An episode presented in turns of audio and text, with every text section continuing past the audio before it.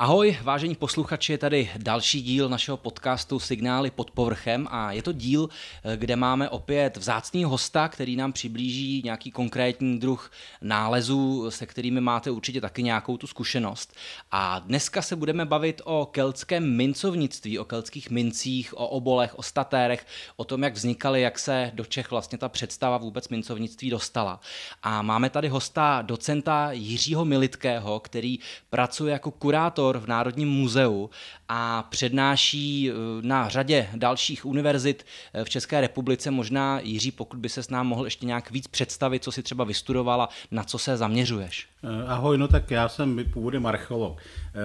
Tu archeologii jsem dělal opravdu raných let, od nějakých 13 let, ale vlastně v průběhu doby, kdy jsem měl to štěstí, že jsem se dostal na archeologii, studoval jsem v Praze na Filozofické fakultě, tak se vlastně stále více do popředí eh, začal, abych tak řekl, posouvat můj zájem o numismatiku.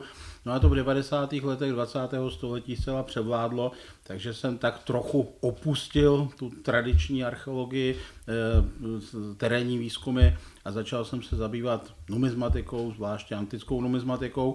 A samozřejmě to Eh, studium, to bádání ohledně keltských mincí, ale obecně antických mincí pak bylo u mě výrazně prohloubeno v momentu, kdy jsem začal působit v Praze v Národním muzeu, já jsem byl na dva pobyty eh, od konce 90. let do roku 2005 a vlastně znovu pak už tedy na numismatickém oddělení od roku 2011. Takže jsem takový trochu zběhlý archeolog, tedy zběhlý ve smyslu útěku od tradiční archeologie eh, k numizmatice, ale pochopitelně mě ty mince dlouhodobě zajímají nikoli pouze jako samostatné předměty eh, numizmatického bádání, ale ten archeologický kontext je pro mě velmi zásadní, což je podstatné především u těch nálezových mincí z doby latenské, tedy keltských mincí nebo mincí z doby římské, potažmo časného raného středověku.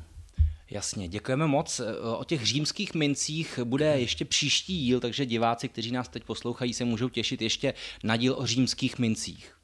A já bych se rovnou zeptal, protože vím, že ty jsi teda eh, kurátor sbírky antických mincí v Národním muzeu, tak aby měli posluchačně představu, co vlastně takový numismatik, který působí někde v Národním muzeu, zároveň jako archeolog, co je náplní jeho práce, nebo co, čím se nejvíc zabývá ve své práci. Tak budu-li mluvit o té kurátorské, správcovské eh, činnosti v Národním muzeu, tak pochopitelně eh, ta práce spočívá především ve zpracovávání, evidenci a kvalitním dlouhodobém uchovávání sbírkového fondu antických mincí. Ta sbírka Národního muzea antická, to znamená keltská, řecká, římská, byzantská, čítá nějakých 40-45 tisíc eh, kusů, ale samozřejmě drtivá většina z nich nemá nálezové okolnosti. My máme ve sbírkách zastoupeny samozřejmě poměrně velké poklady antických mincí, římských mincí zvláště, ale to jsou všechno poklady, které byly získány nákupy od první republiky do 60. let a jsou to poklady, které pocházejí především z území Bulharska, potažmo e, Srbska, což je třeba onen slavný nález okolí Níše římských denárů, ukrytý někdy v polovině třetího století. Ale to je asi na další povídání, takže generálně e, numizmatik v Národním muzeu primárně tedy se zabývá zpracováváním těch fondů, které jsou tam uloženy a samozřejmě po těch generacích minulých nám zbylo celá řada kostlivců ve skříni, takže jsme se v těch posledních letech soustředili právě na to, aby ty věci byly nějakým způsobem kvalitně uloženy, konzervovány, aby jsme měli jasný přehled o tom, kolik toho máme, eh, aby to bylo kvalitně prostě ošetřeno, uloženo a pochopitelně eh, podstatná část té práce, kromě tedy těch evidenčních prací, dokumentačních, je také publikování, to je ta vědecká činnost, kterou samozřejmě eh, značná část těch kurátorů ve sbírce Národního muzea nikoli pouze numismatické systematicky provádí. Takže je možné, nebo možná i samozřejmostí, že potom, co se ty mince utřídí, skatalogizují, tak se s nimi dá nějak potom ještě vědecky pracovat, že jo? což předtím nešlo. Samozřejmě. Já bych, když tomu mluvím o tom takhle obecně, dal konkrétní příklady. Právě ta systematizace, to schromáždění všech mincí do jednotného systému, do nové evidence právě umožnilo vydání celé řady publikací, také jsme s kolegyní Lenkou Vacinovou udělali před několika lety 2018 Eh, kompletní katalog římských republikánských mincí z Národního muzea, což je asi 2300 kusů. A to je právě ten příklad, kdy v eh, součástí té publikace je ta systematická sbírka, to znamená kusy, které již nemají zachovány nálezové okolnosti, jsou ze všech možných zdrojů získány nákupy, dary, eh, ziskem, nákupem někdy celých sbírek specializovaných a součástí toho je také jeden poklad, poklad Gulianci z Bulharska, který se koupil v 60. letech přes klenoty a e, ten je vlastně jako samostatná kapitola té, té knihy prezentován.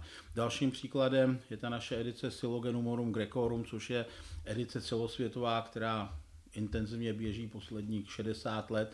A je to vlastně prezentace veřejných, ale i soukromých sbírek řeckých mincí, tedy včetně římských provinciálních mincí.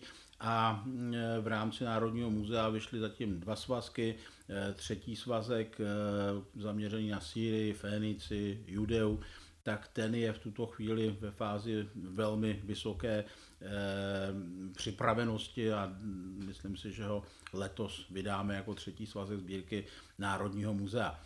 Takže se dá říct, že to je taková často mravenčí práce, docela náročná, i práce se starými sbírkami nálezy, které už třeba nemají eh, dochované ty informace, ale zároveň předpokládám, zpracováváte i ty nové nějaké depoty nebo, nebo nálezy mincí, které se, se objevují? No, ono se to samozřejmě tak trošku jako míjí, že Ono je třeba si říci, že z těch nových nálezů se vlastně do sbírky Národního muzea dostává paradoxně toho nového materiálu poměrně málo, to je prostě komplikovaná věc naší legislativy, kdy Národní muzeum vlastně není příjemcem toho nálezového fondu oficiálně, protože většina těch nálezů je vlastně krajským majetkem a končí tedy v regionálních nebo krajských muzeích. To je jako na, dal, na další povídání. Ale to je ta rovina sbírkotvorná. Samozřejmě pokud můžu mluvit za sebe, tak já příliš nerozlišuji, jestli ten soubor, který je předmětem publikace, je uložen tam či onde,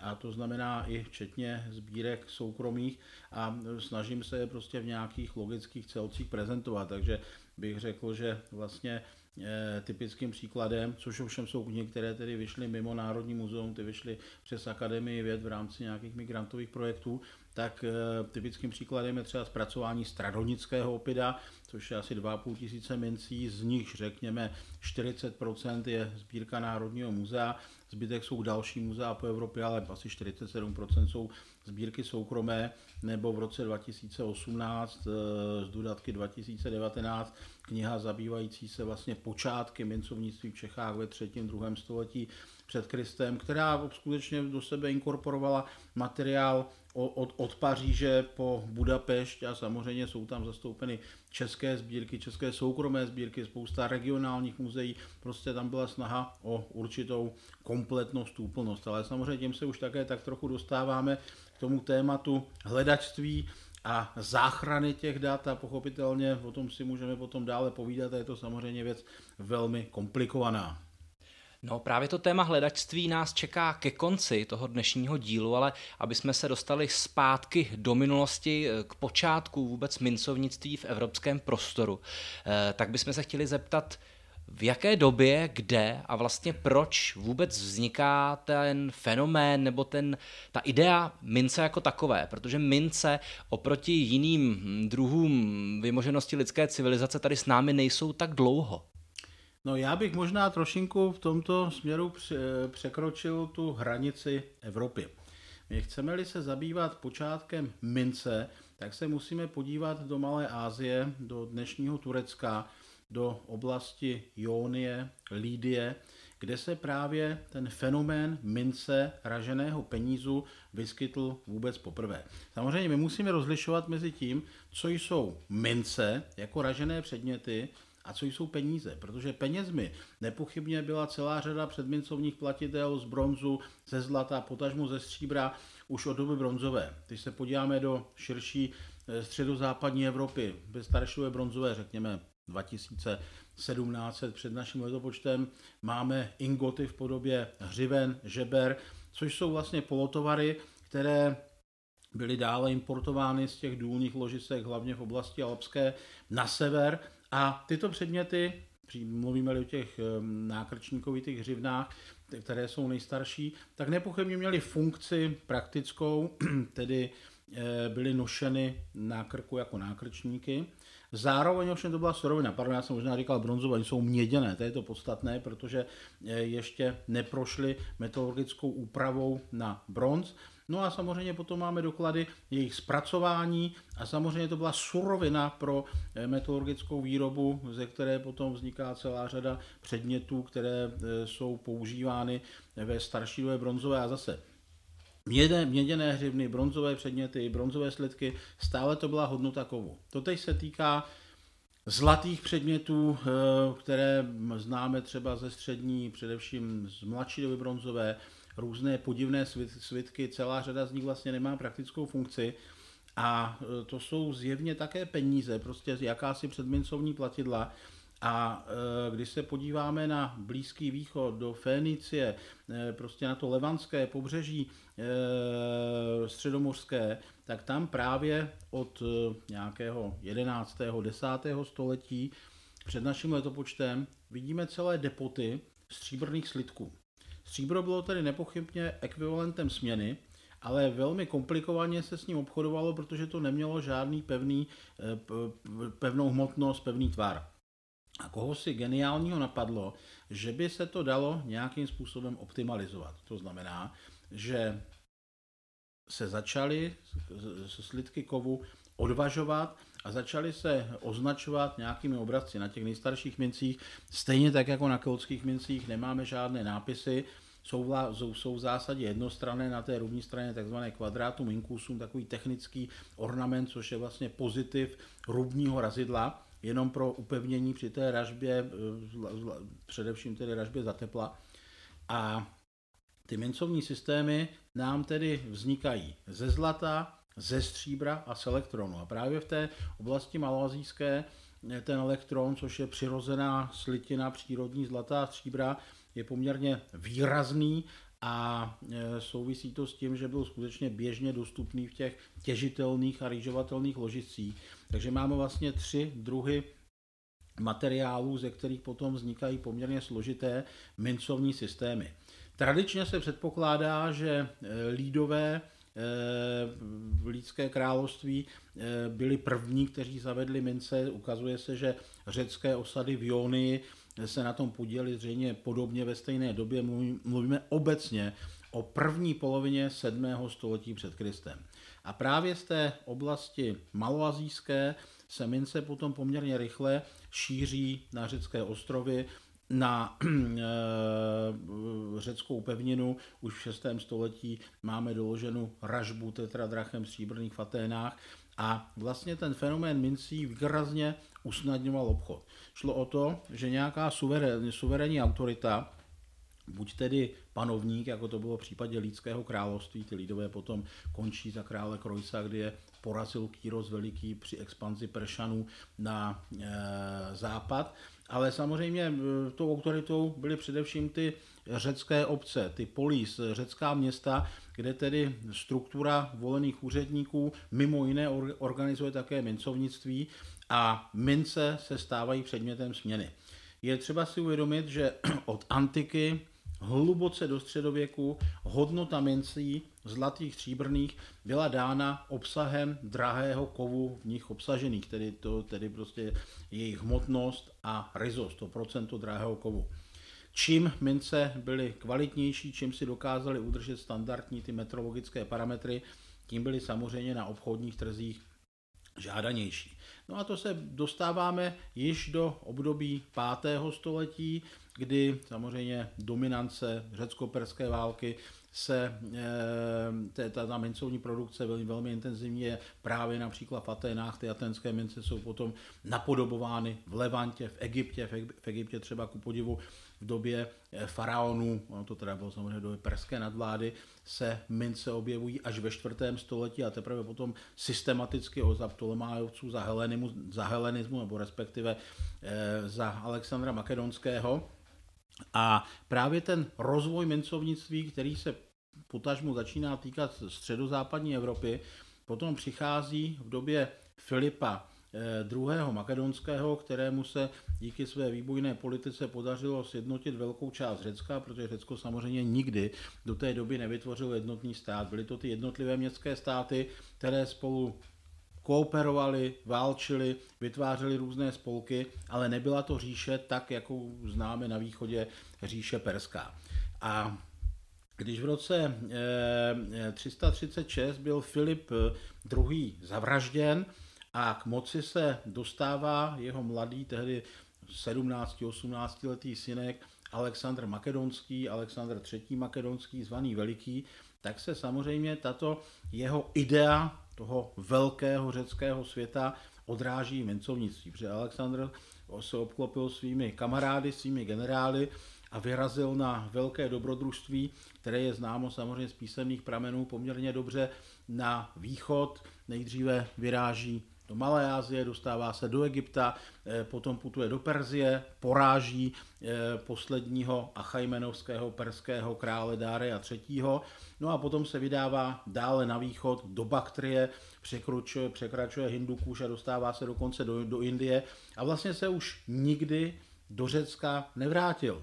Za své centrum moci si zvolil Babylon, a v Babylonu také ve svých 33 letech velmi, ve velmi zuboženém fyzickém stavu potom umírá. No a to je okamžik, který je pro nás velmi zásadní, protože jeho generálové, takzvaní diadochové, nastupují eh, postupně jako správci eh, Ptolemájos v Egyptě, eh, Seleukos v Sýrii, ale ona ta Sýrie samozřejmě sahala až do Baktrie, to znamená do oblasti dnešního Uzbekistánu, Afganistánu, takže to bylo skutečně rozsáhlé území a zakládají si na počátku 4. století velké helenistické nástupnické říše, a samozřejmě razí mince. Ono, ta ražba mincí začíná právě i z Alexandra Makedonského, který navázal na svého otce, ale začal razit nové typy zlatých mincí, statéry, eh, které na líci nesou hlavu Atény, na rubu stojící postavu Niké a razí také nové typy stříbrných tetradrachem eh, s hlavou,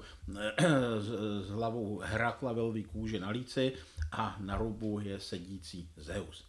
A v tomto duchu vlastně pokračují i ti helenističtí králové, kteří v prvé fázi razí vlastně mince Eh, alexandrovských typů, to znamená stejnou ikonografii, někdy s Alexandrovým jménem, někdy s vlastním jménem. Ty produkce ražeb eh, králů třeba v Makedonii vlastní, eh, s vlastními jmény jsou až do počátku třetího století poměrně minoritní, protože ty mince se jménem Alexandra byly raženy velmi intenzivně, byly žádány tr- mnoha trhy, například ty statéry alexandrovské, ty byly raženy v několika desítkách mencoven skutečně od středního východu po Evropu a staly se jakousi univerzální zlatou měnou.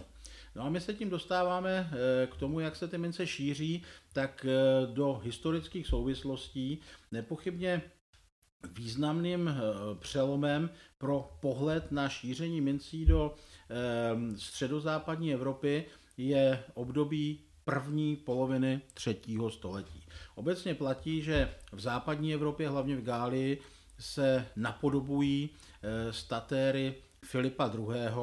a pro střední Evropu jsou typické napodobeniny Alexandra Makedonského. Jenomže to je právě to, říkám Alexandra Makedonského, oni ve většině případů napodobují mince ražené posmrtně. A aby to nebylo tak jednoduché, tak oni byli poměrně oblíbené jak tetradrachmy, tak i statéry z, právě ještě jeho otce, které byly raženy je, i jako emise Filipovské po smrti Alexandra Makedonského. To na první pohled může vypadat zamotaně, ale prostě ty obchodní značky, ta ikonografie těch mincí byla zásadní a Díky tomu byla obliba dlouhodobé produkce některých typů mincí a právě ty napodobeniny se staly něčím, co bylo potom eh, v průběhu prvé poloviny třetího století významné pro Kelty na západě i v té střední Evropě. My jsme slyšeli eh, právě některé ty názvy těch mincovních jednotek, nevím, jestli to říkám dobře, mincovní jednotka, slyšeli nominál, jsme nominál. nominál, slyšeli jsme drachmy, statéry, eh, známe i oboly. Eh, když bychom chtěli představit jaksi v základu ten řecký mincovní systém, tak co tam všechno najdeme za ty ono to nominály. není takhle jednoduché. Ta eh, řec, řecké mincovnictví eh, je právě velmi atomizované a v různých městech, eh, v různých oblastech jsou různé typy mincí. Generálně ve zlatě jsou to od 4. století především statéry, jejich produkce zlaté statéry a jejich díly čtvrtiny, osminy. Jejich produkce ovšem byla poměrně specificky zaměřená na tu Alexandrovskou a potom eh, královskou helenistickou oblast, zatímco řecká města jiná ty e, ražby ze zlata razí poměrně málo.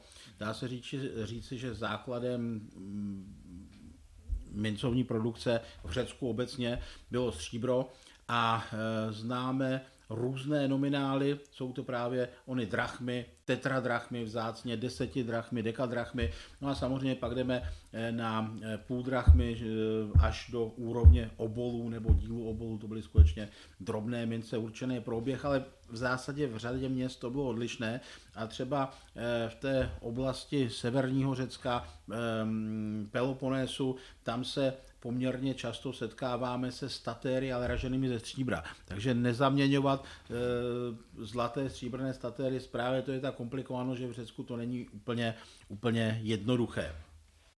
No a když bychom chtěli představit eh, nějaký základ mincov, řeckého mincovního systému, eh, který budeme potřebovat znát právě do toho keltského světa, tak vlastně čí, čím ten keltský svět se inspiroval a co si z toho řeckého mincovního systému přinesl? No právě, a to je, ta, eh, to je ten helenismus, to jsou ražby těch helenistických králů, nástupců Alexandra Makedonského, kteří se eh, Kelty dostávají přímo do fyzického kontaktu. Takže samozřejmě, jestli něco inspiruje keltské mincovnictví ve střední Evropě, tak je to ten systém makedonský, to znamená zlaté statéry a eh, tetradrachmy se v našich končinách v zásadě nerazí, nebo razí se málo, razí se na Slovensku, na západním Slovensku, ale naopak v té východokeltské zóně ve stejné době se masově razí tetradrachmy, které růz, v různých podobách napodobují ražby právě Filipa II. Samozřejmě ty, ty pozdější, především ty posmrtné emise. Ale zůstaňme u střední Evropy a u historických souvislostí, jak se vlastně mohli eh, keltové středoevropští seznámit s výdobytkem helenistického světa, řeckého světa s mincemi. Eh, my máme zpráv písemných pro Evropu samozřejmě pro střední Evropu velmi málo. Neumíme to vždycky úplně lokalizovat, ale vidíme, že v době třetího století dochází skutečně ke kontaktům. Ono jich bylo nepochybně více, ale prostě některé z nich jsou zaznamenány. A to, co je tedy velmi zásadní, i když v žádném případě nemůžu tvrdit, že to je kontakt prvý, je právě tažení Keltů, odkud si ze střední Evropy, do oblasti Trákie, severního Řecka a dále se potom Keltové dostávají do Malé Asie, kde si potom zakládají to takzvané Galacké království. A samozřejmě království Tylis na území dnešního Bulharska, tedy v Trákii. A to je tažení v letech 281 až 279 před naším letopočtem. A to není náhoda, že vyrazili v tomto roce. To souvisí právě s politickým vývojem řeckého helenistického světa, protože jedno z těch nástupnických alexandrovských království bylo království trácké. Trákie sousedí s Makedonii, tam vládla samostatná dynastie a e, jeden z těch Alexandrových generálů se jmenoval Lysimachos a byl zakladatelem e, království tráckého. On si Eh, dokonce založil nové město Lizimacheu na tom tráckém Chersonézu, to je takový výběžek tráckého území. Jenom bych podotkl, se řekne Trákie, tak samozřejmě Trákie je nikoliv jenom Bulharsko, respektive jižní část Bulharska, ale de facto celá evropská část dnešního Turecka. A právě tento generál, král Lysimachos, se výrazně e, politicky zapsal do dějin helenistického světa.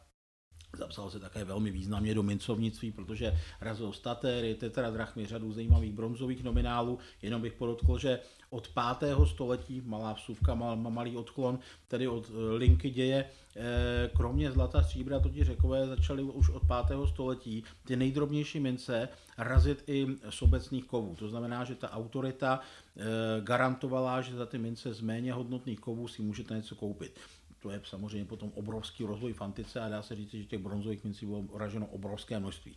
No a právě Lysimachos v rámci e, svých politických aktivit, on se na konci života stal dokonce makedonským králem na krátkou dobu, se zcela logicky, tak jak rostla jeho moc, dostal do e, konfliktu s dalším e, helenistickým konkurentem, se Seloukem I., králem, který ovládal oblast Sýrie, ovšem od Sýrie až po Baktrii a svedli spolu, svedli spolu v roce 281 bitvu u místa zvaného Kuropédium a Lysimachos prohrál. A právě smrt Lysimacha, no to byl ten signál, že ta oblast severního Řecka, e, Trákie, že je v chaosu a Keltové do této oblasti vtrhli samozřejmě vojensky. Vtrhli tam s účelem loupit, drancovat, ale část z nich se tam usadila. To je samozřejmě velmi zajímavé, že se Keltové eh, na jedné straně eh, velmi rychle seznamují s tou výrazně vyspělejší eh, řeckou kulturou, část jich tam zůstává, ale část se jich nepochybně vrací. A právě tyhle ty kontakty způsobily, že se dostávají do kontaktu také s penězi. A my potom z doby nedlouho poté máme zprávy, že keltští válečníci se stali velmi oblíbení jako žoldnéři. Je to něco podobného jako v ráném středověku. Vikingové. Také máme zprávy o tom, že se objevují eh, ve službách řady středověkých králů, náčelníků, protože o nich bylo známo, že jsou dobře vycvičeni a dokážou, dokážou dobře bojovat. Takže máme třeba zprávy o tom, že za krále Ptolemája II. se Keltové stali součástí osobní družiny tohoto panovníka, byli usazeni eh, ve známé egyptské oáze Fájum a máme dokonce ikonografické prameny, máme terakotové figurky, které skutečně zobrazují řecké bojovníky a dokonce na některých ptolemaiovských mincích jako monetářské značky pro rozlišování emisí jsou někdy uvedeny ty typické oválné keltské štíty, které jsou celá specifické. A e, to jsou všechno okamžiky, kdy tedy Keltové skutečně jako invazní složka, posléze jako námezní složka vojenská, se dostává do kontaktu s tou mediterální vyspělou helenistickou řeckou civilizací, ale protože nepochybně nebyly úplně zpřetrhány ty vazby do své mateřské oblasti, do střední Evropy a nepochybně také do Čech, na Moravu, do Rakouska, tak se zřejmě jako jeden z výdobytků prostě objevuje mincovnictví také v této oblasti. No a mě by zajímalo, mm, jaký byl vlastně takový primární důvod, eh, že se rozhodli razit ty mince a zároveň eh, kdo byla ta autorita, která prostě tady někde na našem území řekla, OK, teď budeme eh, razit tady a tyhle, tyhle mince a kdo vlastně mohl takhle razit? Samozřejmě velmi dobrá otázka, na kterou je velmi těžké najít odpověď. Eh, ten základní problém spočívá v tom, že my nemáme písemné zprávy, takže nevíme, jakým způsobem byly ty keltské komunity ve střední Evropě organizovány. Vlastně většina informací o keltské společnosti v kategorii historických údajů pochází až z pozdního období, jsou to především eh, Cezarovy zápisky o válce galské, a potom zmínky o keltských etnicích, které se ovšem staly již součástí postupně romanizovaného římského světa. To jsou zprávy velmi pozdní. Jak fungovalo společenství Keltů od západní po východní Evropu samozřejmě nevíme, ale můžeme tak trochu odvodit právě z těch poměrně podrobných zpráv z Gálie, že i střední, i e, východní Evropa asi byla nějakým způsobem spravována formou kmenových celků, kmenových náčelníků. Je samozřejmě velká otázka, do jaké míry se zde eh, setkáváme s krály nebo zvolenými eh, náčelníky, periodicky vybíranými nějakým mechanismem eh, z těch aristokratických rodin, o kterých zase víme, ale o jejich existenci zase jenom ze západu prostřednictvím Cezarovi, Cezarových informací. Můžeme tedy asi důvodně předpokládat, že ražbu mince od počátku i ve střední Evropě organizují komunity, že to asi není nějaká osobní ražba královská, ale že je to prostě volba elit v rámci e, existujících celků, nazývejme jak kmeny, a my o těch kmenech vlastně víme strašně málo pro střední Evropu, to je na samostatné povídání. Ale eh, to, co je z mého pohledu nesmírně důležité, že vlastně již někdy od poloviny třetího století vidíme, k tomu se ještě dostaneme za chvíli, že vzniká především v té oblasti koridoru Jantarové stezky de facto sedminominálový peněžní systém. A to je z mého pohledu velmi dobrý signál, který ukazuje, že společenská organizace a ekonomika keltské společnosti musela být na takové úrovni, že byla schopná ten systém nějakým způsobem přijmout, modifikovat a velmi rychle začít používat.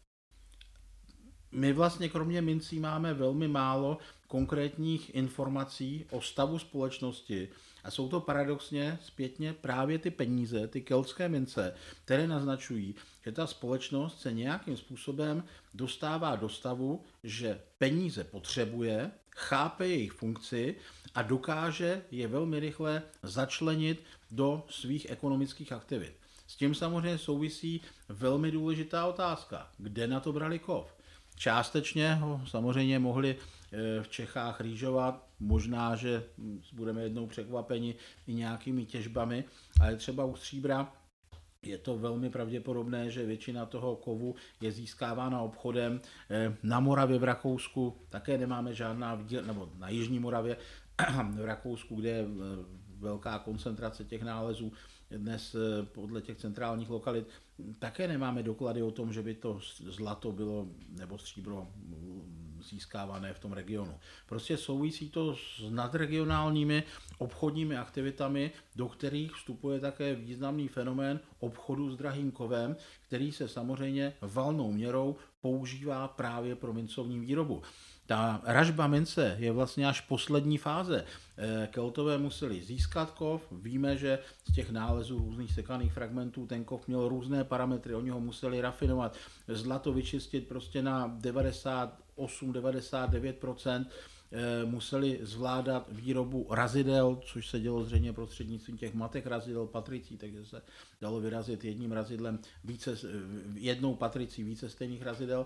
A to jsou všechno složité modely, eh, které nevylučují, že v té počáteční fázi to mohli být i nějací lidé z toho mediterálního prostoru, kteří vlastně pomáhali eh, Keltům tu mincovní výrobu rozjíždět těm jednotlivým centrálním sídlištím.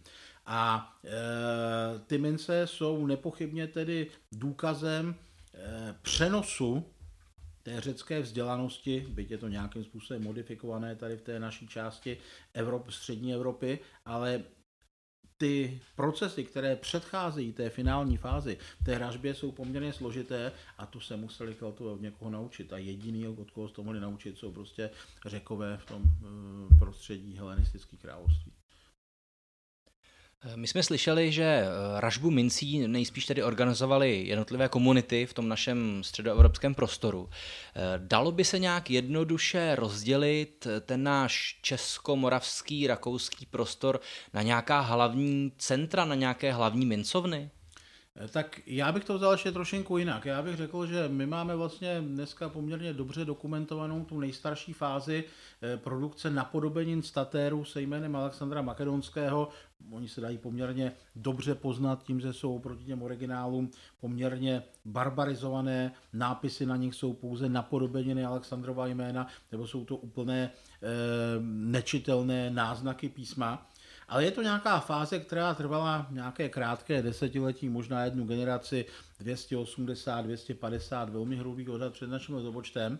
A pak právě přichází doba, kdy dochází k zásadní změně, kdy se rozvíjí období těch bimetalických zlato-stříbro mincovních systémů.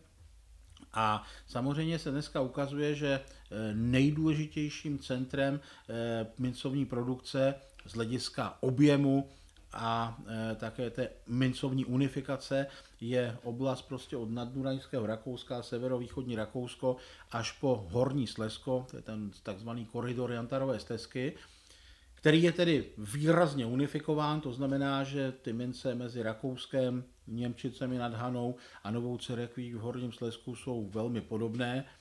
My dneska samozřejmě řešíme právě ty rozdílnosti, abychom byli schopni sledovat, co skutečně je obecné a co jsou nějaké, eh, abych tak řekl, dodatky těch lokálních komunit do mincovnictví z hlediska drobných variant. A na druhé straně potom máme oblast Čech, České kotliny, která má principiálně stejné nominály, ale úplně jinou ikonografii. Navíc kromě toho tradičního systému zlatých mincí, to znamená statéry, třetiny statérů, a ta třetina to je specifický dodatek keltský, to řecké mincovnictví nezná, osminy statérů a čtyřicetiny statérů, tak se v Čechách objevují také čtvrtstatéry. A to je neklamná známka toho, že ty Čechy jsou takové komunikační území mezi západem a východem, takže ten systém statér, třetina, osmina, čtyřicetina je řekněme, českomoravský, možná, jako možná převzatý z koridoru Antarové stezky, to na to nedokážeme odpovědět. Ale ty čtvrtstatéry jsou jednoznačně důkazem experimentování s nominálem ze západu. Ještě bych řekl, že právě ta doba kolem té poloviny třetího století je zcela zásadní, protože to náhlé objevení se mincovního systému znamená, že mince dostávají zcela novou podobu, nikoli pouze e, vnějškovou, jaké obrazy na nich vidíme, ale především funkční. Ta první generace těch napodobení statérů alexandrovských má pouze jediný nominál. Jsou to pouze statéry a zdá se, že tehdy ta mince ještě nebyla plošně rozšířena ve společnosti. Obecně můžeme předpokládat, že to bude asi podobné, jako tomu bylo v období desátého století, prvních e, ražeb Boleslava druhého, respektive první české denáry začínají úplně na přelomu prvního, druhého, někdy na počátku 70. let 10. století. Z té doby známe poklady, ale víme, že ty mince nenacházíme moc často na sídlištích, protože nebyly eh, plošně rozšířeny. A myslím si, že to keltské mincovnictví první poloviny třetího století je podobné, že prostě máme před sebou první pokusy o mincovní produkci, která je ovšem limitována. Ty mince ještě nejsou určeny k všeobecnému oběhu. A to se právě mění po té polovině třetího století, kdy kromě těch zlatých nominálů se nám začínají objevovat také nominály stříbrné. Masovým nominálem je samozřejmě stříbrný obol, který je určen pro takové ty každodenní aktivity. Ty nejstarší oboly mají hmotnost 0,9-0,8 gramů, ale kromě nich se vyskytují také drachmy a půldrachmy. Ovšem to je specifikum, zvláště koridoru Jantarové stezky. My v Čechách také sem tam máme náznaky nějakých drachem, půldrachem, ale to jsou takové pokusy, zřejmě malá produkce a nebylo to asi příliš významné, na rozdíl od obolu. Zatímco ta produkce těch vyšších nominálů v koridoru Antarové stezky je významná, ale právě z dokumentace nálezišť víme, že se tyhle ty další dva vyšší stříbrné nominály objevují zřejmě pouze na, nebo že jsou raženy zřejmě pouze na sídlištích v prostředí Dolního Rakouska a zřejmě jejich produkce někdy na počátku druhého století končí. To jsou procesy, kterým, kterým nerozumíme. Zůstávají ty masově ražené oboly, které potom jdou de facto až do opidálního období.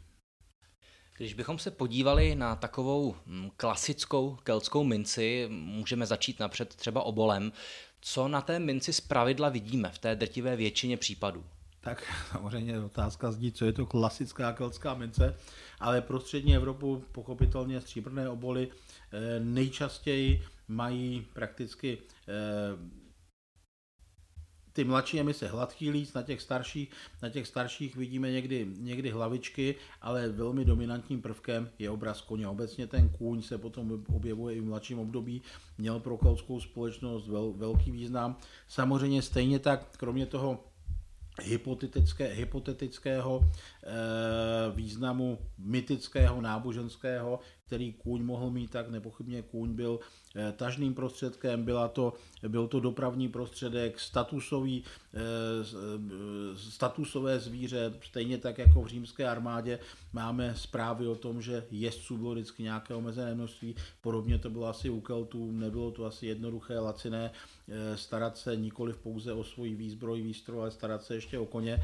A e, to se právě objevuje na keltských mincích. Ten kůň je samozřejmě nesmírně důležitý a pochopitelně jeho, e, jeho e, vyobrazení je různě stylizované. Možná, že by běžný nez, o problematiky neznalý člověk kolikrát na první pohled ani nepoznal, že se jedná o motiv stylizovaného koně. Eh, takže toho koně si nepřinesli z toho řeckého prostředí. Ne, ne, to je určitě vlastní, to je určitě vlastní invence. Na rozdíl tedy od, těch, eh, od té ikonografie, která se objevuje na těch mincích zlatých. A ano. to teda z pravidla bývá třeba ta Aténa. Tak když se podíváme, ano, tak samozřejmě ta nejstarší fáze, to jsou e, napodobeniny e, statéru Alexandra Makedonského. Když se potom podíváme na to období mladší, tedy od poloviny třetího století, tak eh, zde eh, v tom moravsko-rakouském proudu vidíme různé antizující hlavy, ale my u nich nedokážeme přesně říci, eh, jestli mají nějakou konkrétní řeckou předlohu. Je to prostě inspirace řeckým mincovnictvím, ale je v tom nepochybně nějaká vlastní, vlastní invence. To, co vlastně spojujícím prvkem, mluvíme o takzvaných emisích Aténa Alkydemos podle stojící postavy Atény na Rubu, Ovšem, ono, když se na ty mince, na těch starších emisích, které ještě nejsou barbarizované, dobře zadíváte, tak prostě musíte dojít ke své logickému závěru, že sice předlohou je skutečně eh, na mincích doložená jedna z forem zobrazení eh, bohyně Atény, ona to byla socha, která stála v městě Pela, protože to byla eh, význačná socha, dostala se také na mince, byla velmi uctívána, ale ta postava na těch keltských mincích je de facto bojovník, který má opasek, který má kalhoty u těch lépe zřetelných exemplářů, takže to dostává zcela nový obsah a to označení Atenalkydemos je spíše jako terminus technicus.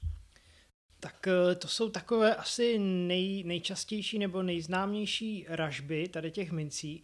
A jsou pak nějaké takové méně známé nebo skoro bych řekl raritní ražby. Třeba slyšel jsem o statéru typu Roltier, tak eh, jestli můžete říct eh, něco o nich, o takových těch zajímavých, ne tak známých ražbách. Já bych to řekl trochu ještě z, z větší šířky. Já doposud jsem mluvil o období, eh, řekněme, od poloviny třetího do poslední třetiny druhého století. Pak dochází k velké změně v keltské společnosti.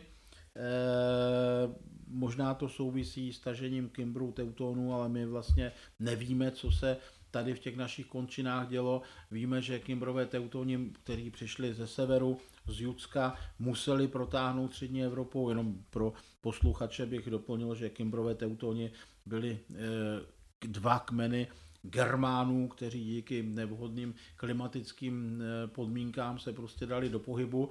A my máme potom jejich pohyb dokumentován mezi léty 113 až 101, kdy se pohybují mezi eh, Hispánií, Gálií, tedy dnešní Francií a ve finále se dostávají i na římské území a jsou skutečně postrachem pro Římany a jsou potom v roce 101 poraženi. Ale Římané samozřejmě Kimbry Teutony začínali, začali vnímat až ve chvíli, kdy se to týkalo Římské republiky. Právě proto máme písemné zprávy časnější. Možná už kolem roku 120 protáhli těmi našimi končinami a možná, že to byli oni, kteří způsobili zánik těch lokalit centrálních, na kterých byly raženy mince. A právě potom přichází to další období, de facto již pozdní, pozdní doby latenské, období opidální, kdy dochází nepochybně k nějaké transformaci a její součástí je vznik eh, nové ikonografie mincí, která je v zásadě trochu zjednodušená. Eh, v Čechách už se nerazí 24 statérů, na Moravě za 24, ty 24 ještě stále a v Dolním Rakousku pokračují a dominantním typem se stávají takzvané mušlové statéry. Ale paralelně s nimi se vzácně sem tam objeví některé typy mincí, které mají jinou ikonografii, zlatých mincí a jedna z nich je právě skupina se stočeným drakem, s routírem. Víme, že ta nejstarší skupina byla zastoupena v pokladu z roku 1877 odkrytém na Stradonickém opidu. Zachoval se nám ovšem jediný kus ve vídeňském mincovním kabinetu. Eh, v Čechách máme další kus osovského pokladu, ten je v Národním muzeu. Ale ten routír je zajímavý v tom, že on se potom objevuje zřejmě periodicky se k té ražbě prostě vrací. Možná, že to bylo raženo i v Horním Rakousku podle nálezů a zjevně až hluboce do prvního století. Otázka zní, jestli průběžně. Každopádně je pravděpodobné, že ten roltír, stočený drak, se kterým se setkáváme v různých podobách keltském umění, je častým prvkem pochev mečů, měl v té keltské společnosti nějaké významné eh, postavení ve smyslu mytologického zvířete, provazba na náboženské prostředí a samozřejmě ta ražba mohla být spjata s nějakými praktikami kulturními, kterými nerozumíme. Ale k té vaší otázce těch atypických mincí, to je právě zpátky ještě od toho předopidálního eh, období, je totiž eh, velmi zvláštní, že právě v Čechách, na rozdíl od té Moravy Rakouska, máme stejné nominály, ale s, řekněme z 50 typy různých motivů. Něco jsou motivy zcela specifické, něco odkazuje k antice, eh, něco k západní Evropě, něco jsou napodobeniny těch moravských emisí. Je to takový zvláštní spletenec, Eh, propletenec typů, o kterých bohužel přesně nevíme, kde vznikají. Víme, že v Čechách, ale nám chybí ty centrální sídliště. Ale v každém případě ty mince v Čechách jasně ukazují na zcela jinou e, e, strukturální organizaci. Možná je to zjednodušně řečeno více kmenů, ale prostě Čechy fungovaly z hlediska e, historického, z hlediska znova použil to slovo kmenového, ale potom víme o málo, zřejmě jinak. A je zde prostě větší atomizace. A to je zvláštní, že toto nám vlastně říká jenom Mence. V archeologickém materiálu to poznat nedá. My jsme tu několikrát slyšeli pojem barbarizace. E, tu barbarizaci tedy můžeme vysledovat ve chvíli, kdy Kelti přejímají řecké vzory a vlastně je komolí, ale potom tu barbarizaci můžeme vysledovat zároveň u těch Keltů, kdy u nich zase nejsou tak důslední v ražbě svých vlastních mincí časem. Tedy. Je to tak, samozřejmě ty keltské mince zjednodušně řečeno eh, se z hlediska obrazů, z hlediska ikono, ikonografie zhoršují. To znamená, že kvalitní zobrazení na těch nejstarších emisích po 100 letech je již pouze vzdáleně připomínající ten původní motiv a kdybychom neznali tu sekvenci po sobě jdoucích variant, tak bychom vlastně ani v řadě případů nebyli schopni říci, ano, toto ještě patří k tomu typu, protože mhm. ta mince vypadá už úplně jinak. Chyběl by tam ten mezistupeň tedy ano. nějaký. Ale ono to možná souvisí právě s tím, že skutečně na tom počátku je ta idea a možná i ten fyzický zásah, ta pomoc těch řeckých specialistů, pro které bylo samozřejmě to jasné, zřetelné zobrazení čehosi nebo něčeho eh, důležité. Možná, že v těch dalších fázích to pro Kelty již tak významné nebylo. Já můžu říct krásný příklad eh, v období opidálním, to znamená poslední třetina druhého až poslední třetina prvního století, eh, dochází zase k procesu barbarizace obolů stradonických, které mají různě stylizovanou hlavičku na líci a obraz koně na rubu. A vlastně v, to, v té mladší fázi opidální, řekněme prostě od nějakých třeba 70. 80. let, je to hrubý odhad, před naším letopočtem se ta hlavička již vytrácí. Ale ten motiv toho koníka je samozřejmě více zhrublý, barbarizovaný a je furt stejně zřetelný. Ono to nemusí souviset jenom s tím, že by to neuměli, tak je zjednodušeně řečeno, ale prostě to pro ně z nějakého důvodu už nebylo důležité, zatímco ten obraz toho koně stále nesl nějakou informaci, která byla prostě tradiční. Takže tam mohlo dojít vlastně ke stejné záležitosti, kdy třeba Václav II. si do Kutné hory zve ten italský tým těch odborníků na mince, aby to vlastně, aby to naučili ty místní, nevím, jestli můžu říct, mincmistry, tak podobně tady Kelti si nejspíš pozvali, mincíře, nejspíš tady pozvali odborníky z Řecka, nebo je možná unesli, nebo se to tam naučili. Já to tam si naučili. myslím, že něco takového mohlo proběhnout, že to je vlastně poměrně zajímavá, zajímavá analogie a vlastně i u těch pražských grošů nakonec vidíme, jak nám ten obraz hrubne, že zatímco groše Václava II. jsou provedeny velice precizně, u Jana Lucemburského ta preciznost ještě na počátku jeho vlády, ty ražby z konce již nejsou tak jemně provedené, na to navazují ražby Karlovy a ražby Václava IV. již jsou skutečně Eh, někdy až hrubé, nedbale ražené, je vidět, že tam je určitý posun. Eh, vlastně je to trošinku ta barbarizace, i když to ten termín tady samozřejmě není úplně správně.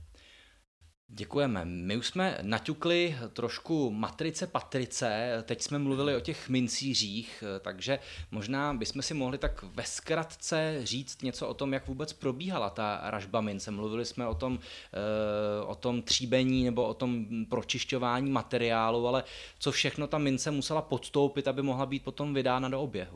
Víme něco? Eh, tak samozřejmě skládáme to z různých eh, pramenů eh, archeologických, eh, které máme k dispozici.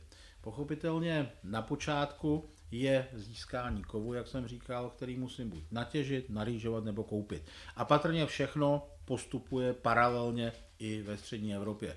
U stříbra, jak jsem už zmiňoval, se zdá, že většina jeho importována a podle analýz izotopů Eh, ovšem nikoli stříbra, ale olova je dosti pravděpodobné, že velká část toho stříbra přichází eh, z mediterálních oblastí a že je prostě zprostředkovaně, možná přes jiné keltské oblasti, stříbro eh, římské, potažmo možná ještě pozdě, pozdě řecké, ale v opidálním období samozřejmě římské. Eh, pokud máme stříbro a my o jeho importu máme doklady například v podobě ingotů střísovského povede máme tři ze Stradonic, jsou dneska známy dva, jeden z nich je vlastně jenom malý segment, který byl, eh, abych tak řekl, porcován, tak jak byl zpracováván nepochybně pro vincovní výrobu. No a to stříbro samozřejmě, které má eh, import v, té primární podobě, což můžou být ingoty, může to být stříbrný granulát, ale samozřejmě také mince, mince, římské denáry, východokeltské tetradrachmy. No a vy to všechno musíte rozstavit, vyčistit na požadovanou ryzost, tedy obsah drahého kovu, vytvořit střížky. Na polotovary těch eh, střížků zlatých stříbrných máme krásné archeologické doklady po značné části Evropy v podobě takzvaných tavících destiček, ale zase není to tak jednoduché. Eh, zdá se, že v tom předopidálním období byla technologie trochu jiná, protože těch tavících destiček je 0 plus nic a eh, je již málo pravděpodobné, že by se jako masově objevily. Možná se mýlím, ale eh, ty tavící destičky jsou až vlastně z toho pozdního druhého prvního století.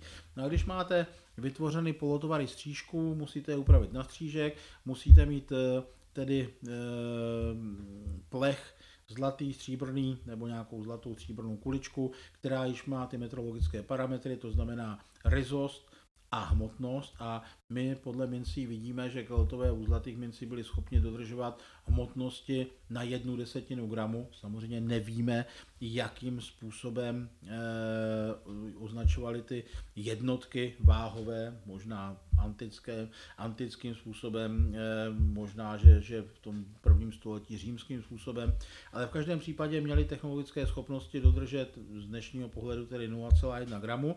No a potom přichází ražba.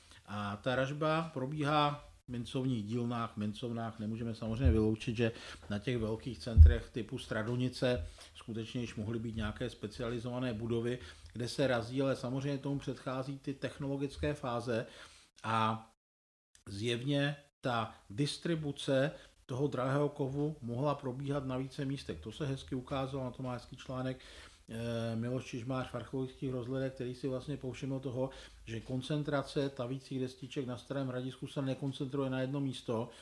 Eh, ve Stradonicích to nevíme, protože většina z nich nemá žádné konkrétní lokalizovatelné nálezové okolnosti, ale je to jasná indicie toho, že prostě možná, že se ten kov zpracovává ve více dílnách, a otázka zní velmi pravděpodobně se potom, až vlastně ta finální ražba odehrává v nějaké mincovně, jak vypadala, to mohl být nějaký dům, že jo, jeden to nepředstavujeme si nějakou velkou mincovnu v podobě středověku. Ale to, co je podstatné, jsou samozřejmě razidla.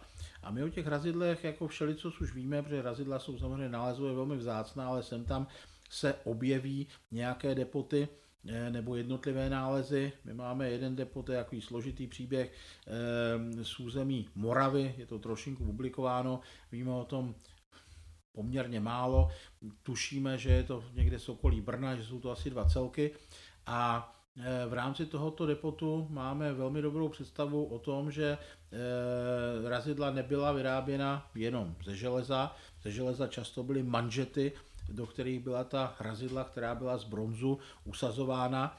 A e, Obecně se zřejmě ukazuje, že na zlaté mince byly častěji používány bronzové raznice, e, na stříbrné ražby asi častěji železné.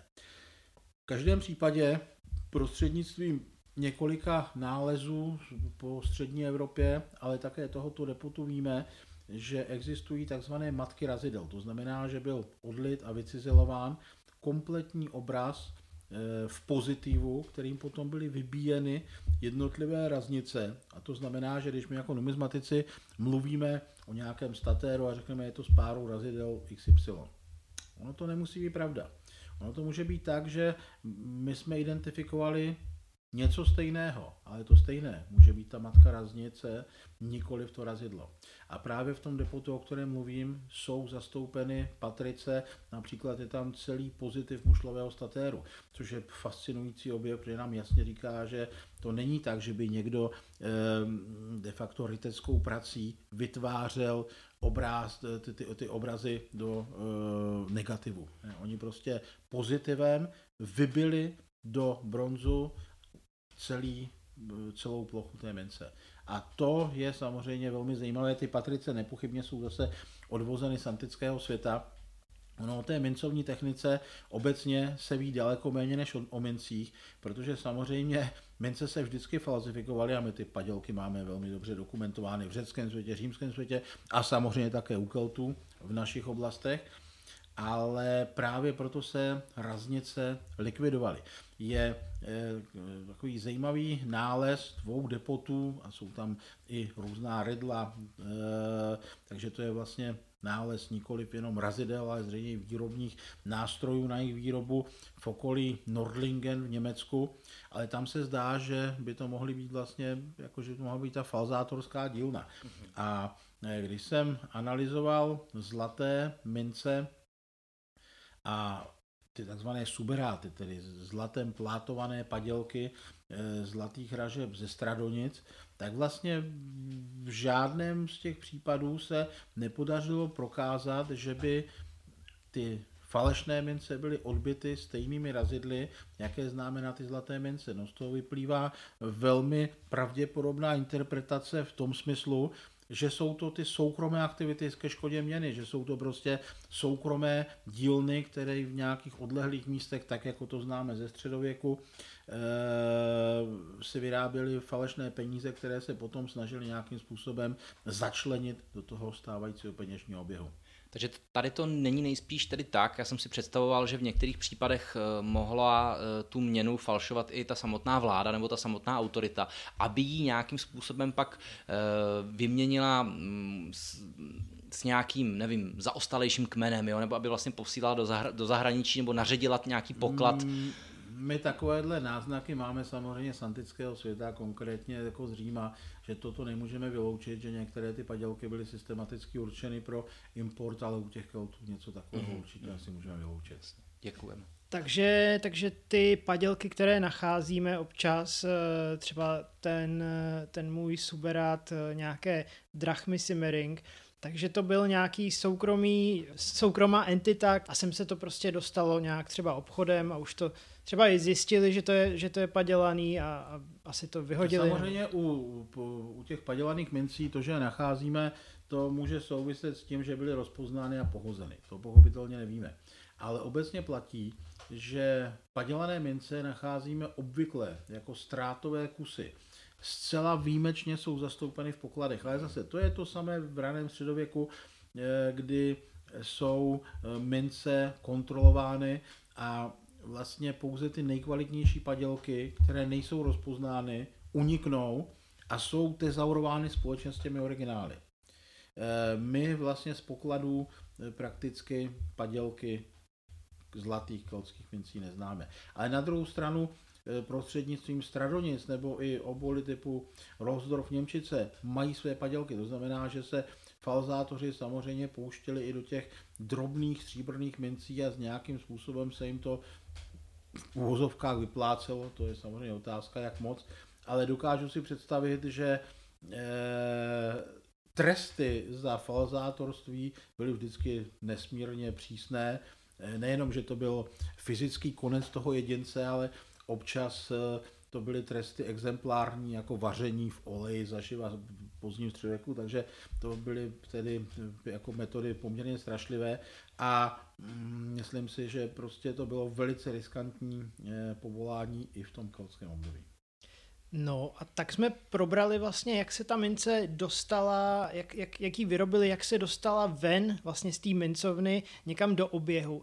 A co se s tou mincí dělo vlastně pak v tom oběhu? Eh, jak moc byla přítomná ta mince mezi prostým lidem, nebo eh, byly ty mince jenom výsadou nějaké eh, elity, řekněme, nebo střední vrstvy, anebo to bylo obecně rozšířené vlastně v té keltské společnosti? Samozřejmě jsou to zase nálezy, především nálezy detektorové, protože většina toho leží v ornici a při běžný výzkum, jak se to v minulosti nenacházelo, tak my dneska již zcela naprostou jistotou vidíme, že opravdu od té druhé poloviny třetího století se ty drobné stříbrné mince objevují prakticky na každém latenském sídlišti. To je asi disk, velká diskuze eh, té hierarchizace eh, osad eh, sídlišť doby latenské.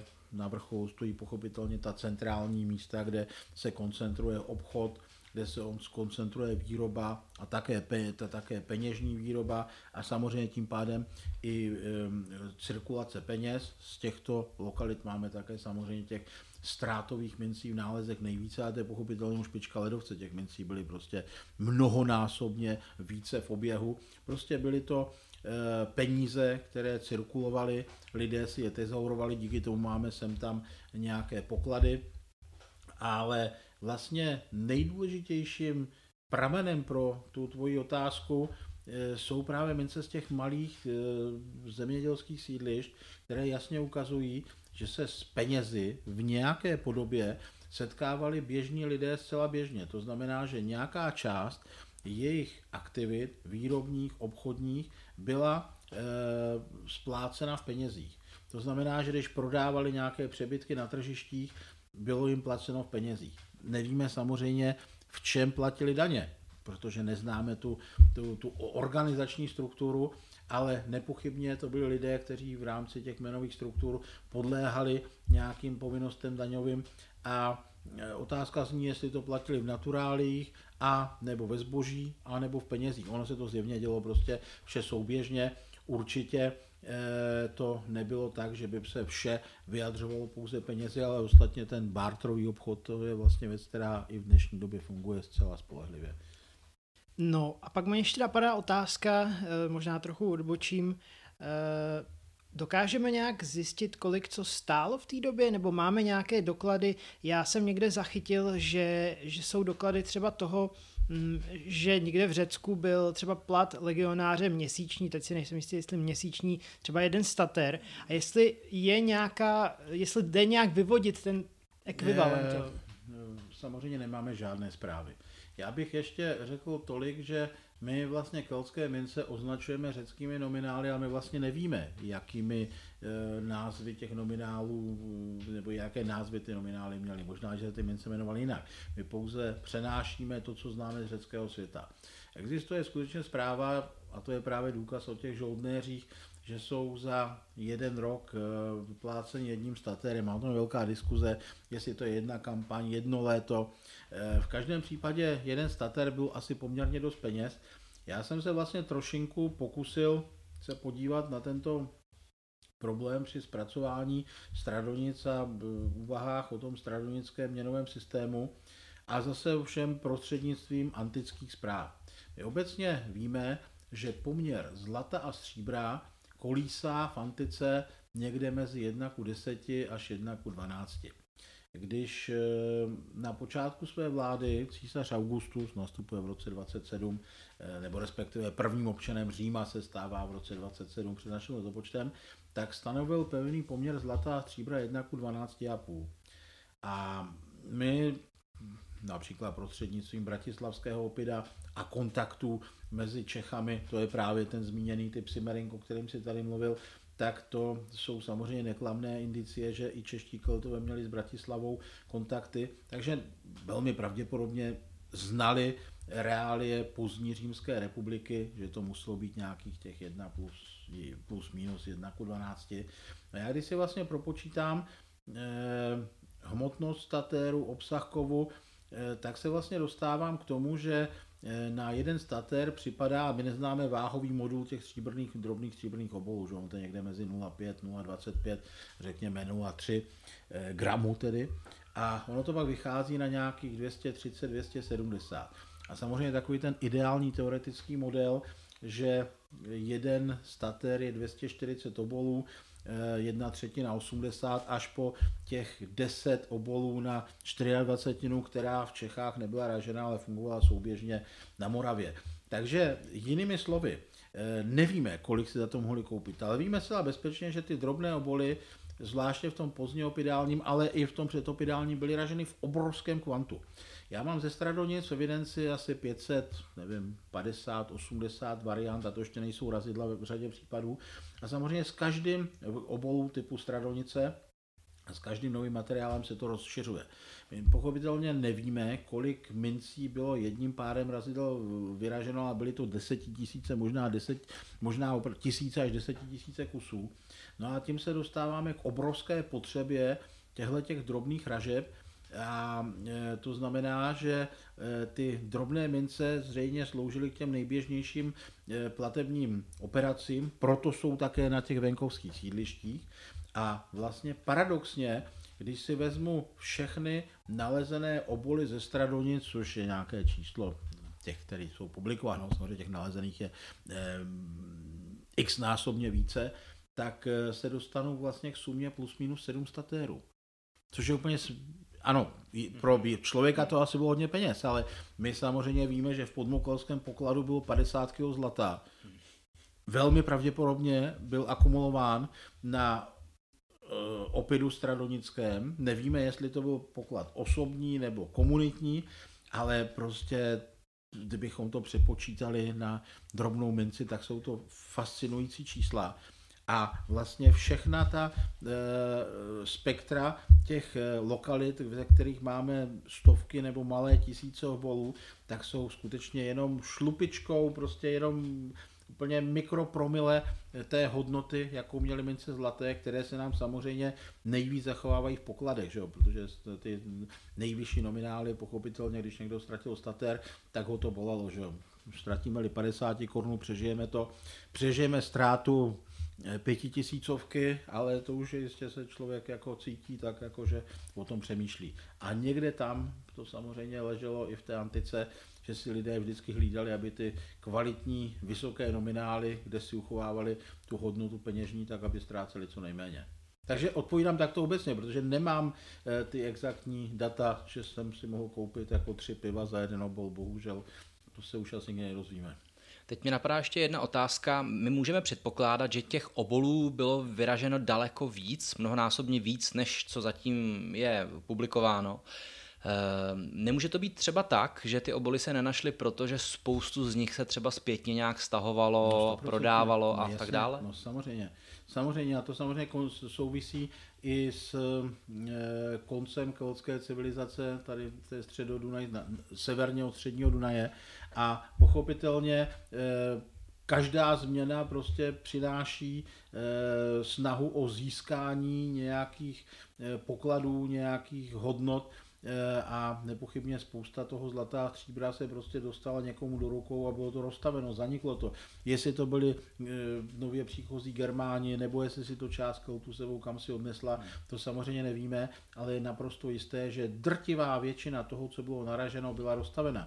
To, co se nám zachovalo, to jsou skutečně jenom prostě, to jsou špičky ledovce to jsme mluvili teď o tom, jak ty mince kolovaly tady ve společnosti. A ještě by nás zajímalo, kam až se ty bojské ražby, kam až se ty bojské mince nejdál dostaly z těch dokladů, které samozřejmě máme o tom. Eh, my samozřejmě vidíme už v tom předopidálním období, že se sem tam nějaké mince z Čech například dostávají na, ty, na, na rakouská sídliště a jsou to takové jako jednotliviny. Eh, poměrně velmi kvalitní přehled o distribuci, zla, zvláště tedy zlatých mincí, máme potom v tom období opidálním, kdy samozřejmě na těch soudobých sídlištích v Jižním Německu jsou zlaté a stříbrné mince jako ztrátové ražby pravidelnou součástí, ale pochopitelně eh, nejexkluzivnějším případem je eh, poklad eh, odkrytý v 90. letech 1998 na opidu Manching, který prostě byl publikován 2013 v té řadě manchingských publikací Bernardem Cigausem. To je, a teď se nechci splést, 486 statérů, a k tomu 217 eh, gramů vážící diskovitý zlatý ingot, což když si přepočteme na nějaký ty hmotnostní standard 7,3, tak je to 30 statérů. První doklad toho, že se vlastně zlato na váhu vyváželo i v nemonetární podobě. E, Stradonice jsou tak jako zvláštně vysunuty na Berounce, velmi pravděpodobně, protože velmi úzce komunikují s tím jeho německým podunajským prostředím. Nejpočetnější podíl v kategorii importovaných mincí ve Stradonicích jsou zase mince eh, z, do, z jižního Německa. 50% jsou ovšem suberáty, tedy ty dobové padělky, a to je nejde povídání. V každém případě, jaký byl potom další osud eh, těch mincí dovezených do Manchingu? Nepochybně takových finančních hotovostí doputoval na Manching celá řada, ale zcela logicky se nemohli zachovat, protože jeho bavorské statéry, a to není žádný, e, žádný fake, to je prostě jiná, e, jiný, jiný předpis metrologický, ty jeho německé statéry mají v tom opidálním období rizost 50-60%. Zbytek je stříbro, trochu mědi. Co udělali s 5 až 98% statéry z Čech? No nepochybně rozstavili, protože to samozřejmě nebylo jednak jedné. A nějakým zázrakem se nám zachoval tento poklad, který je vlastně největším zachovaným pokladem ehm, českých bojských statérů opidálního období vůbec. Pak máme starý Kolín, eh, ten má statéry třetiny eh, zhruba 300 kusů a všechny ostatní poklady jsou v malých torsech nebo byly prostě rozstaveny. Eh, jiným velice zajímavým příkladem importu těch domácích českých mincí je nález ze střední Itálie, Campiglia Maritima 1912, eh, to byly třetiny statérů v počtu zhruba 100 kusů. Je zajímavé, že v tom prostředí Římské republiky ten nález zůstal nedostaven. Samozřejmě, pokud jsem byl obyvatelem nějakých keltských komunit ve střední Evropě, a vydal jsem se tedy na cesty, což jistě bylo komplikované, náročné, nebezpečné, tak eh, jsem si sebou mohl nésti eh, zlaté mince, Nepochybně ta jejich hodnota byla vysoká, protože se dali dobře prodat na zlato a na ekvivalent římských denárů. A zase z nějakého důvodu to zůstalo nesměněno a nerozstaveno. Je pravděpodobné, že velká část těch těch mincí, která se dostávala takto do různých oblastí, prostě zanikla. My jako jednotlivé nálezy máme eh, na pomezí Francie, jsou v pokladu St. Louis Basel, eh, jednotlivé statéry eh, známe samozřejmě z východokalského prostředí. Velmi zajímavý, a to je konec předopidálního období, Bačky obrevac. Tam je do dneška pořádně nepublikovaný soubor 122, tuším, statérů česko-moravských, pozdní Atény, Alkydémos, takové ty zcela barbarizované. A úplně fascinovalo, že když jsem byl před pár lety v Chorvatsku kolegy na bádání ohledně místních skordických mincí, tak mě ukazoval nálezy z archeologického výzkumu v Osieku a mají tam jeden bojský stater. Zase ten typ, který prostě byl v tom Bačky obrevac a z toho Osieku do Bačky obrevac, 50 kilometrů. Takže ty mince tam nějakým způsobem putují. Na druhou stranu na Jižní Moravě už mimořádná koncentrace z kordických tetradrachem ze druhého století dochází k nějaké komunikaci. Jak to fungovalo, nevíme. Ale ty mince obecně jsou velmi zajímavou informací o dálkových kontaktech, a zpětně, když se podíváme do Čech, tak máme samozřejmě poměrně velké množství cizích mincí, dokonce tu máme ty francouzské potény, ty galské potény, máme dokonce zprávy o dvou depotech a skutečně těch poténů se začíná množit i na sídlištích ve středních Čechách, kdy stále více přemýšlím o tom, jestli vlastně i ty místní keltové nějakým způsobem mm, ne, nebyli schopni do oběhu začlenovat i tyhle ty de facto nehodnotné z našeho pohledu ty kreditní mince z bronzu nebo z poténu, eh, které byly produkovány v masových množstvích na západě, ale v každém případě prostě Existuje na to článek třeba od eh, Jiřího Waldhausera, od té doby se to asi rozšířilo, že zvláště ty Zlaté mince byly skutečně předmětem různých importů na různé strany a e, s těmi e, s bojskými ražbami se setkáváme na širokém teritoriu. Ale obecně je nutno říci, že ty bojské ražby byly vysoce jakostní mince, o které samozřejmě byl zájem. A znova je třeba zdůraznit, e, když mluvíme o mincích v této době, tak je to především ten kov. Jestli je kvalitní, jestli má správnou hmotnost a především tvorizost. A to ty bojské mince měly. Slyšeli jsme, že v 80. letech, na počátku 20. století se objevovaly ty poklady se statéry. A někde v nějaké tvé přednášce jsem slyšel, že do doby, než se objevily detektory kovů, jako by 24 a ty drobnější mince, jako by neexistovaly, věci o nich skoro nevěděli. Mohl bys nám říct něco ještě vlastně k vlivu detektorů, detektorů kovů na bádání o keltských mincích? Tak samozřejmě to je eh, velké téma. Eh, obecně můžu říci, že pro keltskou numizmatiku existují dvě období z hlediska jejich zkoumání. Období do detektorů a po detektorech.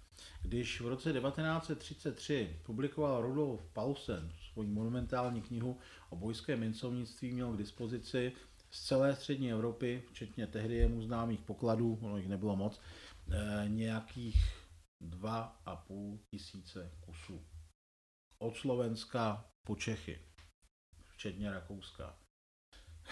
Dnes máme 2,5 tisíce mincí publikovaných jenom ze Stradonic. A víme, že x tisíc zmizelo kolik bylo mincí v Němčicích, netušíme, máme prostě tisícové soubory z několika sídlišť, to znamená, my pracujeme úplně s jinými objemy dat, známe ta centrální sídliště, vlastně v době Palsenově byly větší množství známo pouze Stradonic, protože po tom objevu pokladu v roce 1877, který byl bohužel prakticky celý rozstaven, ty místní e, začali prodávat ty takzvané stradonické starožitnosti, a protože jim za to dobře platili, tak museli ty mince nacházet. No jediný způsob byl, že to nějak proplavovali nebo prosevali. Já mám o tom žádnou zprávu. Ale to, že se v Bergerově sbírce dochovalo prostě téměř tisíc kusů obolů typu Stradonice a Karlstein, to prostě z těch výzkumů eh, v druhé půlce 20. století eh, z celého systematického výzkumu závisti bylo 16 mincí a to plavili. Střísových bylo 6. No, jinými slovy prostě ale oni se nevěnovali té ornici, že jo? Ty místní sedláci, ty místní e, lupiči v úvozovkách, hledači starožitností, staro, stradoničtí, prostě museli rychle pochopit, že je potřeba plavit ornici nebo prosívat ornici a mince nacházeli. E, no samozřejmě s objevem detektorů kovů se zcela změnila perspektiva e, možností nacházení a také těch, e, e, také ten objem těch dat, ale samozřejmě jsou tam také obrovské ztráty. Ono je třeba si uvědomit, že prostě pokud máme keltské mince bez lokality, tak mají stále svoji hodnotu sběratelskou, ale pokud chceme chápat, odkud ty mince pocházejí, v jaké době vznikají, tak musíme mít prostě ty archeologické souvislosti nebo aspoň tu lokalitu. Pokud toto nemáme, tak jsou to vlastně eh, napůl němé předměty, které vlastně jsme schopni pochopit jenom prostřednictvím těch nálezů, které mají nálezové okolnosti. A samozřejmě ty ztráty jsou asi těžko odhadnutelné, ale prostě je to tak jako se vším. Eh, detektor, abych tak řekl, dobrý sluha, zlý pán. Nepochybně, kdyby, ne, kdyby se neobjevily detektory kovů, tak bychom o keltské numizmatice nevěděli to, co jíme dnes. To je skutečně zásluha těchto technologií a samozřejmě tak jako každé technologie to má i své stinné stránky. E, na druhou stranu pozitivní je, že se byť z mého pohledu trochu pozdě, ale archeologie systematicky začíná k tomu stavět takže nikoliv čeká pouze na to, co jim je doneseno, nalezen, nalezeno spolupracujícími, anebo tedy nějakými hledači, eh, ale především se provádějí dneska systematicky průzkumy na těch centrálních sídlištích a na řadě dalších lokalit, které pochopitelně přinášejí obrovské množství dat, to se týká Němčic, to se týká Starého hradiska, eh, pohybujeme se na Stradonicích, řešíme některá ta rakouská naleziště, ale pochopitelně nejsme schopni obsáhnout všechno. Samozřejmě mm, eh, to, co je velmi tristní, to jsou poklady. Já osobně vím asi o deseti pokladech objevených v průběhu posledních 20 let, z nich se vlastně pro státní sbírky podařilo zachránit jeden čítající pět kusů. A tam samozřejmě narážíme prostě na problém legislativní, jestliže prostě ten nález o něch čítajících pět kusů z východních Čech byl vyplacen cenou zlatanu, tak pochopitelně ta motivace odevzdávat tyto předměty je velmi malá vzhledem k tomu, že my jsme v posledních několika letech svědky úplně enormního nárůstu cen e, mincovního materiálu, zvláště některých skupin mincí, zlatých mincí, včetně mincí keltských, no tak samozřejmě prostě, jestliže, a to nejsou žádné tajné informace, že to jsou veřejná čísla, jestliže prostě mušlový stater eh, dlouhé roky stával 25 až 30 tisíc a dneska ho prodáte za 80, tisíc celá běžně, no tak eh, máme-li takové, takových mincí depot eh, a dostanu cenu zlata, tak se prostě jenom hrůzo strašně eh, rozevírají nůžky mezi motivací odevzdat či neodevzdat. Já samozřejmě v žádném případě neobhaju to, to, to, to neodevzdávání, ale vidím to prostě v reálných konturách, jak to je. No.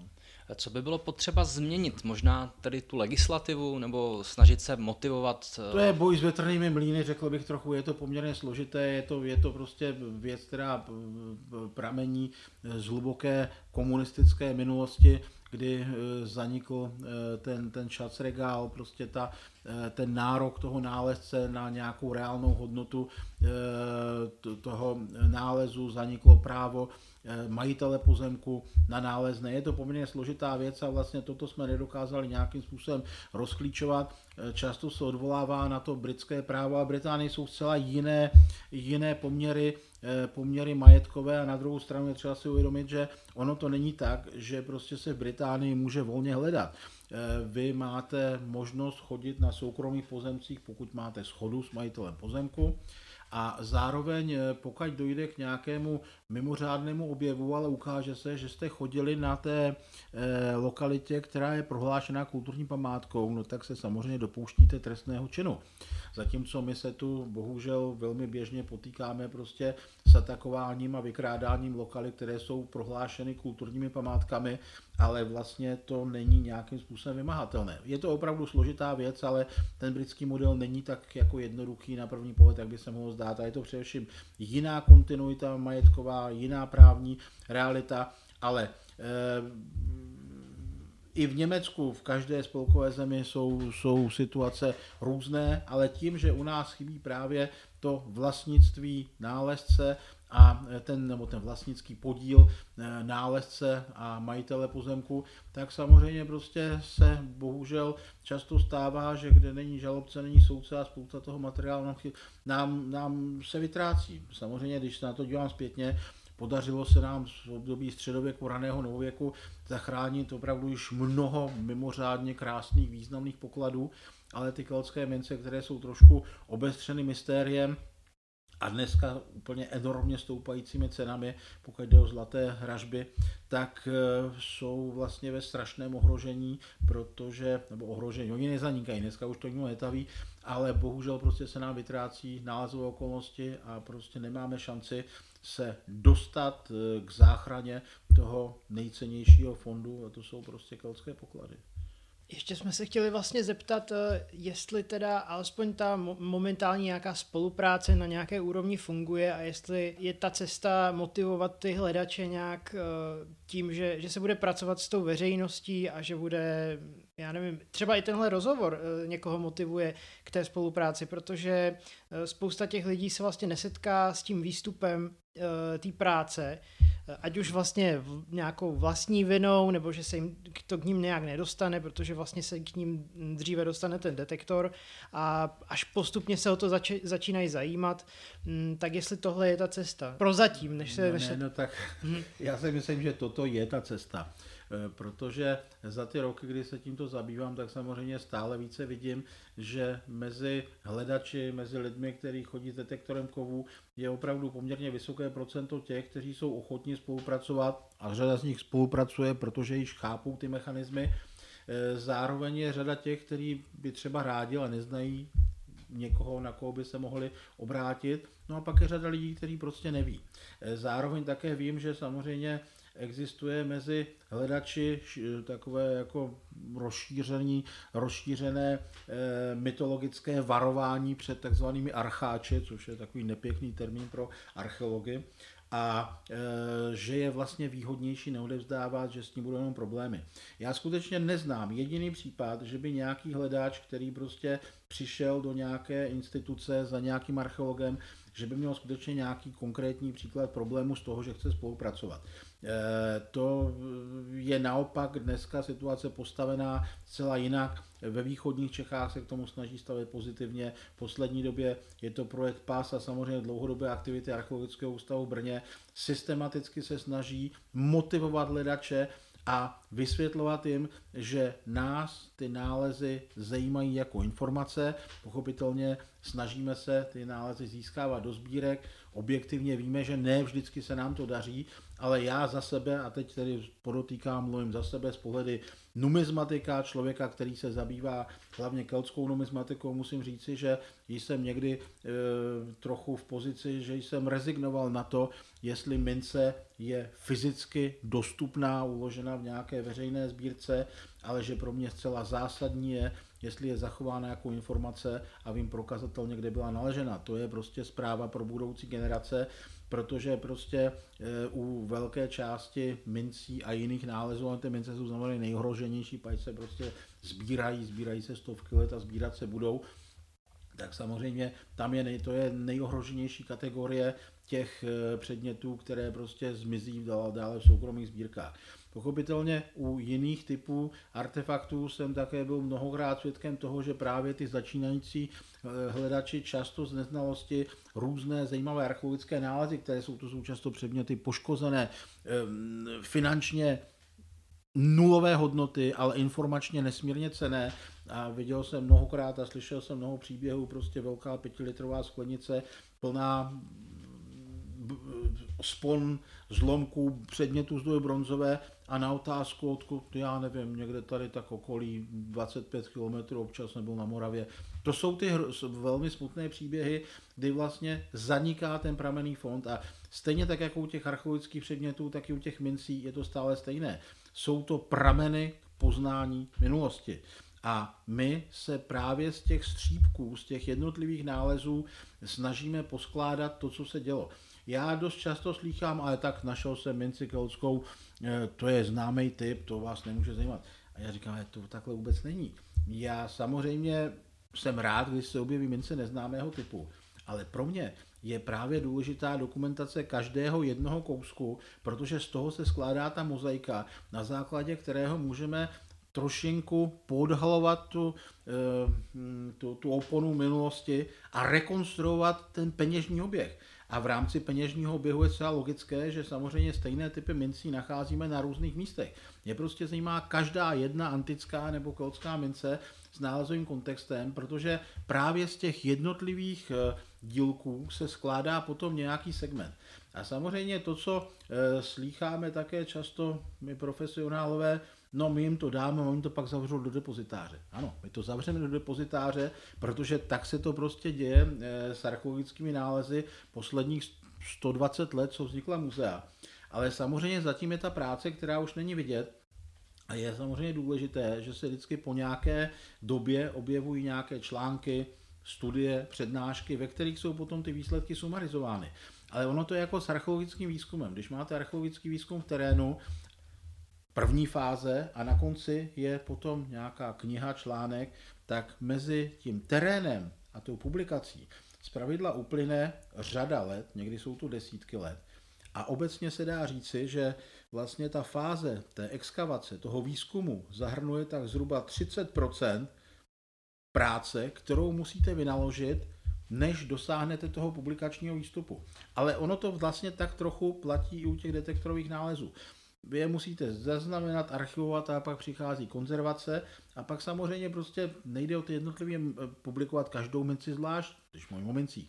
Jde prostě vytvářet nějaké logické celky, struktury, lokalita, region, mincovnictví nějaké oblasti a to prostě trvá.